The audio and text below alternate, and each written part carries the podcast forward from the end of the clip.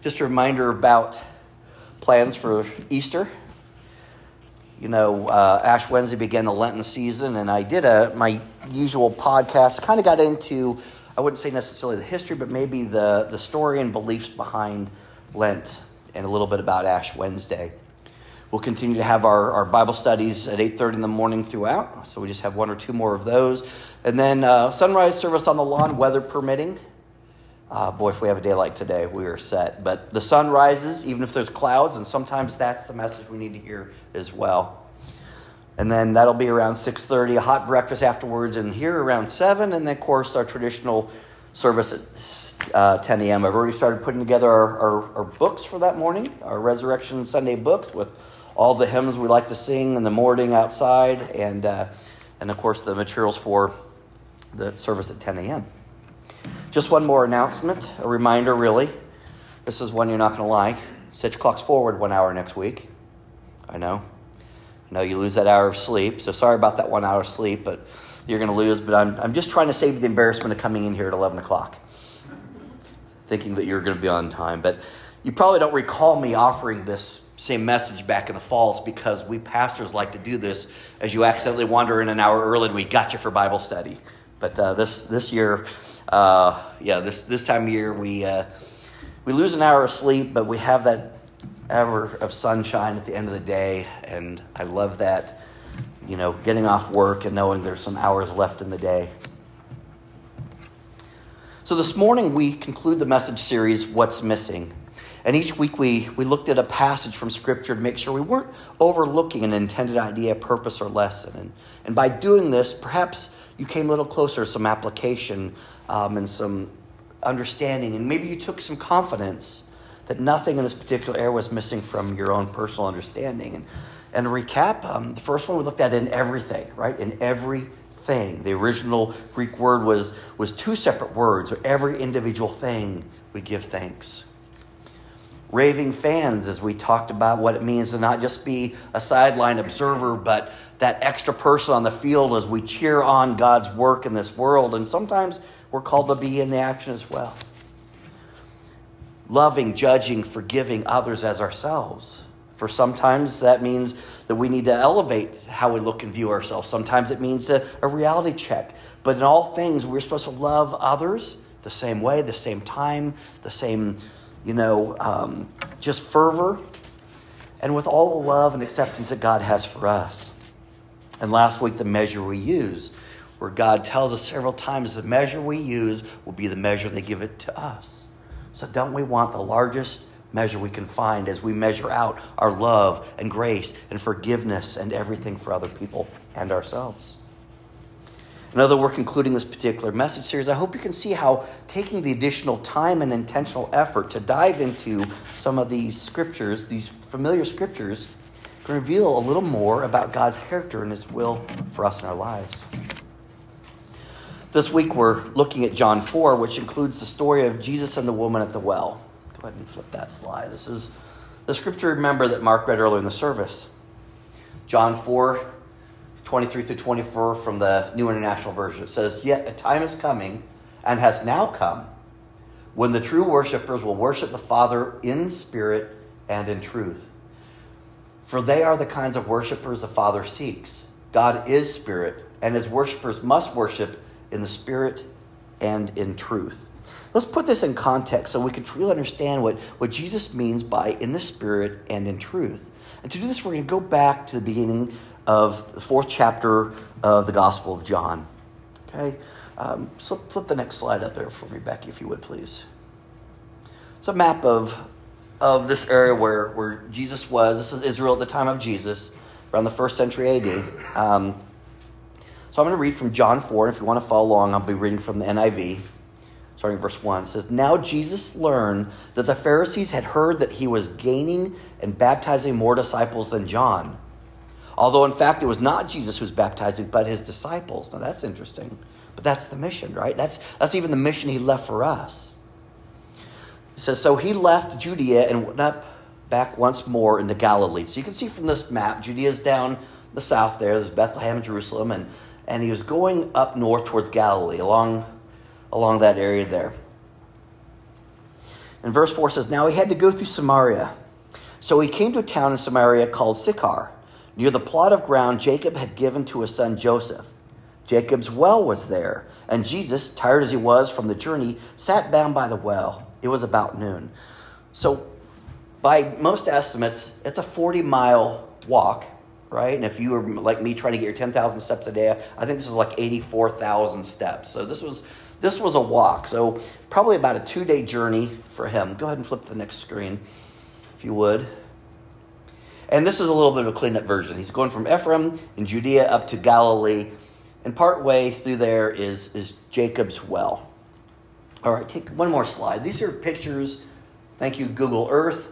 You can see some of the landscape. I would venture to say it probably hasn't changed other than the buildings a whole lot in 2,000 years. So this was this was the walk that Jesus took on his, on his trek from Judea up to Galilee, and this is the area around Samaria. It has been suggested that, that God ordained Jesus' journey through this less preferred route through Samaria so that Jesus would declare he was the Messiah in the same land God promised Abraham that we, he would have many descendants. Now, I don't know if that's true or not but I like to think it's more of a coincidence. But this is definitely a part of the Holy Land. Verse 7 When a Samaritan woman came to draw water, Jesus said to her, Will you give me a drink? In parentheses, verse 8 says, His disciples had gone into town to buy food. There you go. So we'll leave the slide up for a minute. This is Jesus talking to the woman at the well. Verse 9 The Samaritan woman said to him, You are a Jew, and I am a Samaritan woman. How can you ask me for a drink? for Jews do not associate with Samaritans. Jesus answered her, If you knew the gift of God and who it is that asks you for a drink, you would have asked him, and he would have given you living water. Sir, the woman said, You have nothing to draw with, and the well is deep. Where can you get this living water? Are you greater than our father Jacob, who gave us the well and drank from it himself, as did also his son and his livestock? And Jesus answered, Everyone who drinks this water will be thirsty again. But whoever drinks the water I give them will never thirst. Indeed, the water I give them will become in them a spring of water welling up to eternal life. The woman said to him, Sir, give me this water so that I won't get thirsty and have to keep coming here to draw water. Now, listen to Jesus' instructions here, verse 16. He told her, Go call your husband and come back. Okay? Now, if you know what happens next, you can imagine what she's feeling. Verse 17, she goes, I have no husband, she replied. Jesus said to her, You are right when you say you have no husband. The fact is, you have had five husbands, and the man you now have is not your husband. What you have said is quite true. Uh oh. How did he know? So the woman said, I can see that you are a prophet. Our ancestors worshipped here on this mountain, but you Jews claim that the place where you must worship is in Jerusalem. Now, perhaps this is one of the rubs between the Jewish people and the Samaritans. Do you ever think less of another person because their beliefs, or maybe just their understandings of our shared beliefs, are different? Hmm. Right? How many denominations do we have that claim Jesus is Christ and God is their favorite? And right? And, and don't these become little bits of points of contention? But listen to what he says. This is verse 21. Woman, Jesus replied, this is, this is Jesus talking, and he says, with all respect, this isn't a condescending tone. Woman replied, Believe me, a time is coming when you will worship the Father neither on this mountain nor in Jerusalem. You Samaritans worship what you do not know. We should worship what we do know, for salvation is from the Jews. Now, here's the passage from the scriptures verse to remember. It says, Yet a time is coming, and has now come, when the true worshippers will worship the Father in the Spirit and in truth. For they are the king of worship, the kind of worshippers the Father seeks. God is spirit, and his worshippers must worship in the spirit and in truth. And the woman said, I know that Messiah, called Christ, is coming. When he comes, he will explain everything to me. then Jesus declared, I, the one speaking to you, am he. Wow. the guy I've heard about. You're the Messiah, the Christ, not only that I've heard rumor about, but I've read about, the promised one. Now Jesus' disciples returned to him Verse 27 says, Just then his disciples returned and were surprised to find him talking with a woman. But no one asked, What do you want or why are you talking with her? Then, leaving her water jar, the woman went back to the town and said to the people, Come, see a man who told me everything I ever did. Could this be the Messiah? They came out of the town and made their way toward him. Now, how many times have we heard the story of Jesus talking to someone or healing someone or teaching someone and he didn't, he said, go get more people, right? That's the instruction. Even the angels told the shepherds, go run and tell everyone what you've heard. So the next couple verses are, are about the interaction with, with, uh, between Jesus and the disciples who return. But I'm going to skip ahead to verse 39. Again, this is John 4, verse 39. It says, Many of the Samaritans from that town believed in him because of the woman's testimony. Wow. He told me everything I ever did. So when the Samaritans came to him, they urged him to stay with them, and he stayed two days. And because of his words, many more became believers. They said to the woman, We no longer believe just because of what you said. Now we have heard for ourselves, and now we know that this man really is the Savior of the world. But they came on her testimony, all because of this this interaction at the well. I think it's worth noting this woman is just another example of Jesus talking to everyone. And again, to use that, that message from a couple weeks ago, everyone. Not just everyone collectively, but everyone singly and individually. God sent Jesus, and Jesus is talking to and, and teaching everyone. And it goes beyond the social norms of the day that dictated that these Jewish people, the Samaritans, just don't get along. They don't associate with each other. And we certainly knew this from another one of Jesus' parables, right? The Good Samaritan. Even the title itself almost implies an irony that this Samaritan was good. But it was the Samaritan that helped the beaten man, who again wasn't his own people, by the side of the road. I also think that a response of shock as he spoke to her wasn't as if she was above him. I don't think it was the Samaritans felt like they were better than the Jews. Rather, that, that a Jew would talk to a Samaritan. And then when the truth was revealed about what she had done, he knew who she was already. Not just what she'd done, but who she was. And just as he does with you, he doesn't just know what you did, but he knows who you are. He approaches with no condemnation, no disdain for her. And he asked her for something. And, and she was almost hesitant to, to give it to him because you know, why would you lower yourself? But this is about that humility we talked about Bible study this morning. The story goes beyond that. It isn't just about the social disconnect between the two represented groups. Jesus clearly knew that this woman had some sin and disgrace in her life, so much so that her presence at the well in the heat of the day indicated she wasn't looked highly upon by other people. You know, she came up there when no one else was around, so she didn't have to hear the criticism and the judgment. But how interesting those same people when they came they came running when she told her story about this man who knew everything she did and they knew what that was and they came. They wanted to know more. I'm going to digress for a moment. Would you click the next slide here? This, these are pictures of the, the well. It's a holy site and some of these pictures were taken in the 1800s 1930s okay? You can see you know almost 2000 years later remains. It's, it's a holy site a place of worship. It was at the time of Jesus. You know, he said this is where the Samaritans came to worship. It's, it was at the time when Jesus met the woman there. And because of the story and the woman's testimony, it became even more so a holy site. And the pictures on the screen are various photographs taken between the 1800s and 1930s, and even more recently. Still today, it exists. And like many of the holy sites in the region, a church now stands on top of it. Go ahead and click to the next slide there. This is uh, an Orthodox church that is built on this site. And it's hard to tell here, but there are stairs going down. Go ahead and click it one more time.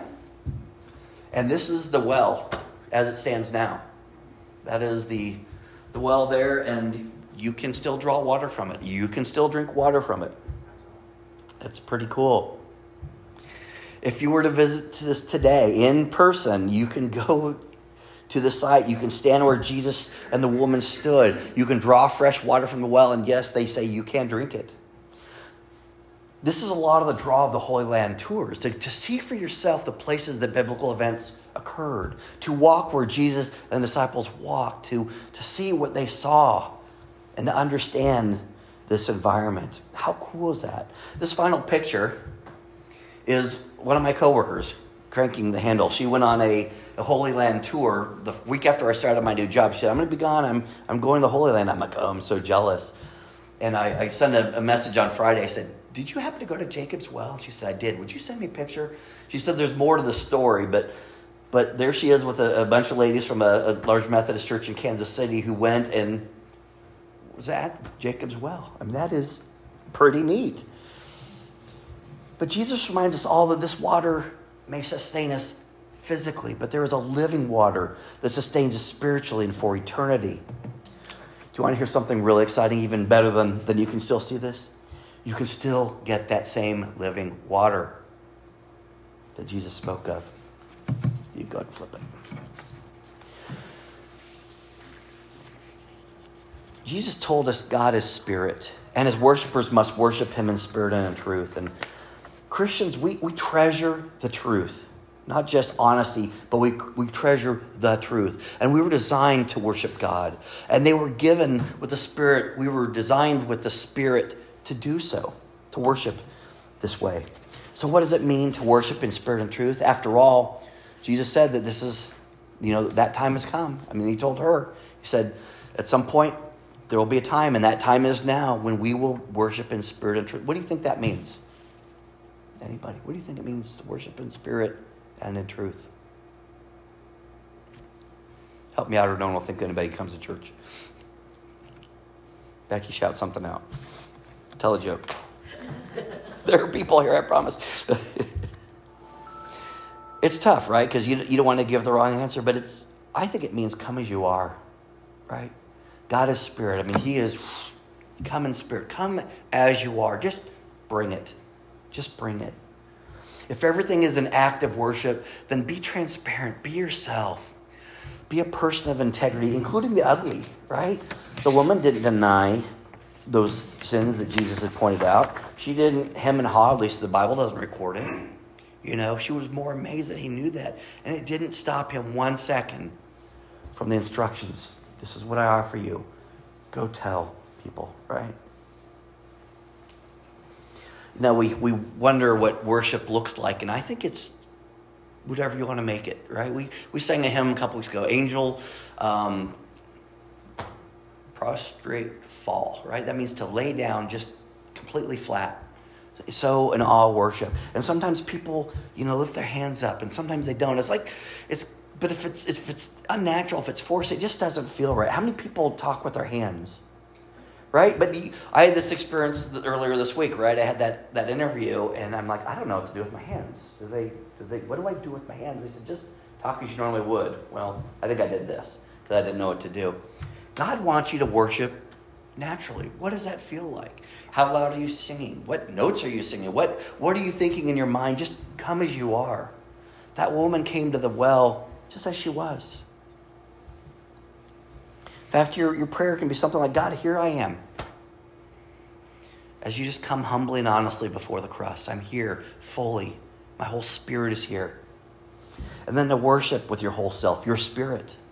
Everything about you leans into, opens up, and points to Him who created, leads, and loves you. Can you do that? Of course you can. You were literally made for that. But if you're like me, you like to have a couple practical steps. So I, I found this commentary that maybe some five ways to, to worship in spirit and truth, and you just take them food for thought. First is to connect people to God. God detested how his people compartmentalized. They disconnected what God connected, right? We, we disconnect from other people that aren't like minded, that for whatever reason.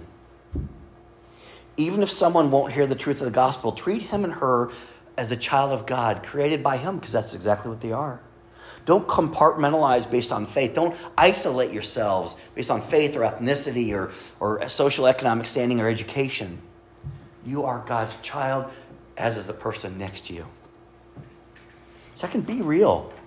Remember the verse from Psalms 139? Search me, God, and know my heart.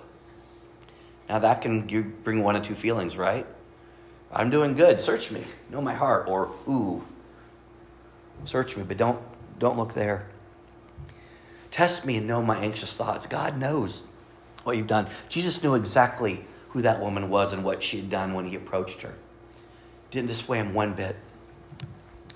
Fact, invite God to know you and be prepared to show him the real you, the truth. He already knows it. The only good can come of that is, is that you get to put that out there for him to forgive. Third, don't be afraid. Jesus said the truth has set you free. That's John 8 32. So even though you are inviting him to see the real you, know that nothing can separate you from the love of God. Go confidently with all of your junk so he can take care of it for you. Jesus saw into the heart of the Samaritan woman and he offered her grace in exchange for sin. I'll trade you this for that. So recognize your sin, admit to it, give it up. Consider this if the Samaritan woman had not recognized her sin and felt shame, she would have come to the well in the cool of the day and she would not have met Jesus Christ. Her shame brought her to the one thing she needed to let that shame go. It's called conviction. Fourth, invite, invite refinement. We talked about, Patrick, you said this morning, right? This, you get beat up a little bit, right? The stones of earth and, uh, you know, being tumbled about and chiseled away. God will let you experience fiery trials. It's promised. You know, King David's son, Adoniah, Adoniah, Adoniah, yeah. His father had never rebuked him by asking, What do you, why do you behave as you do?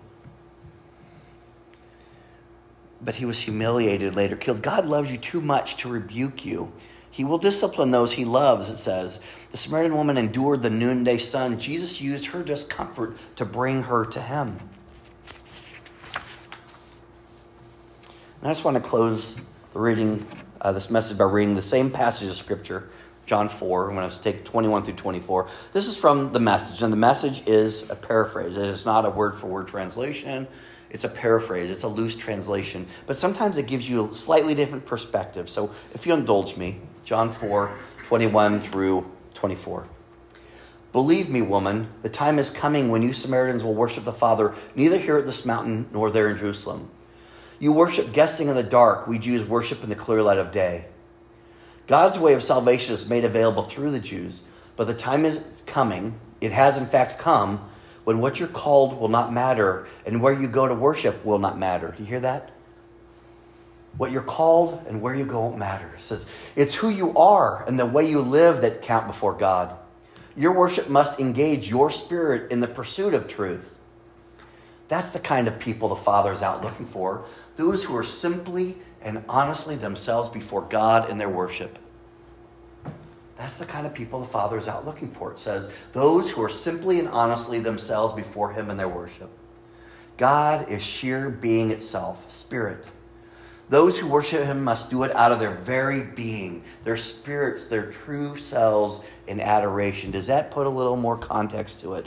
I don't want that to replace the words of any other translations, but to hear something in there that says, you need to engage your whole being, be yourself simple and honest. That's what it is. Let's make that our prayer. Would you pray with me, please?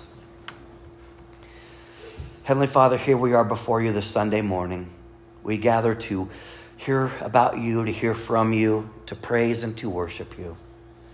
Would you just take away any hindrance on our hearts, whether it's something we brought in, a guilt, a conviction, whether it's something that just a, a a fear of, of rejection or judgment by anybody else, by ourselves, or by you. Lord, you promise that doesn't matter. You say, simply come, simply be. And like the Samaritan woman, we just want to exchange what's in our hearts, that dark stuff, for, for your forgiveness. We want to have room and a thirst and desire for this living water that you planted.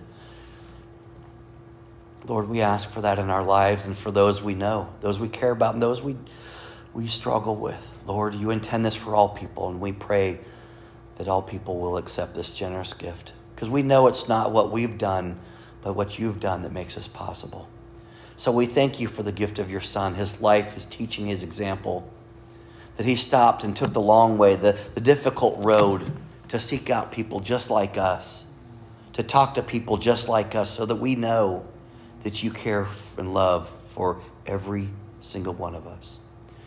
Lord, it's in His name that we pray and we thank you for that gift of the cross. Amen.